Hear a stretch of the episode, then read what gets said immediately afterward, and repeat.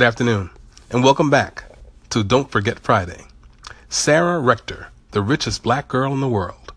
The Atlanta Black Star has recently shed light on the life of Sarah Rector, the second black female millionaire and the youngest having made her fortune as a child. Sarah Rector was born in 1902 near Taft in Indian Territory, the northeastern part of present day Oklahoma.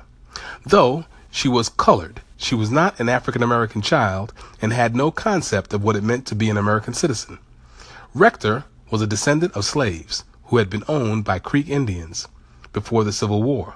In 1866, the Creek Nation signed a treaty with the divided states government promising to emancipate their 16,000 slaves and incorporate them into their nation as citizens entitled to equal interest in the soil and national funds. There was a great deal of resistance to this plan by the Creeks and other tribes who viewed it as yet another tactic by the divided states government to destroy the tribe's political sovereignty and way of life.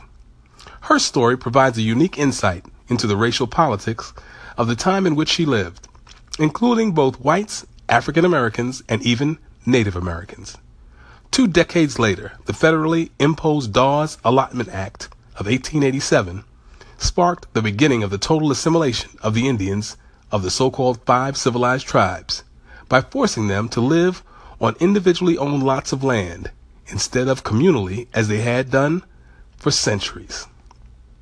The Kansas City Star reported millions to a Negro girl, Sarah Rector, 10 year old, has income of $300 a day from oil. Sarah Rector was born on Creek Indian Plantation on March 3, 1902, in what is now present day Oklahoma.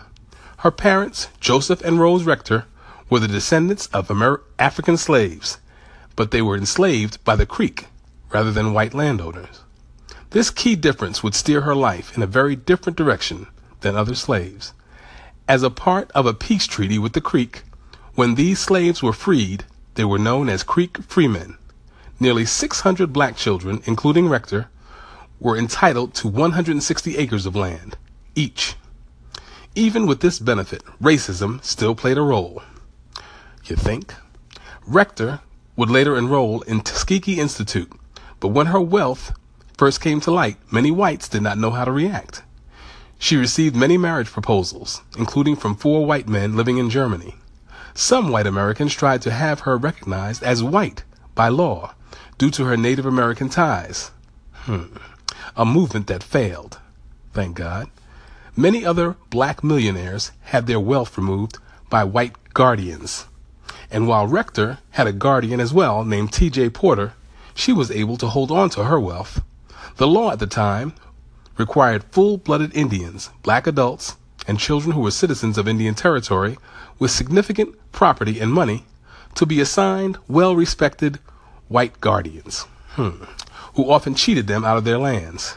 There's a surprise. There are stories of swindlers, oil tycoons, and other unscrupulous types who kidnapped and murdered the children and adults to get their land. By 18, Rector had her own estate. She owned stocks, bonds, a boarding house, bakery, and the Busy Bee Cafe, and a hotel in Muskogee, Oklahoma. She owned 2,000 acres of prime river bottomland and would later own a small farm outside of Kansas City, Missouri, as well making her a bona fide millionaire.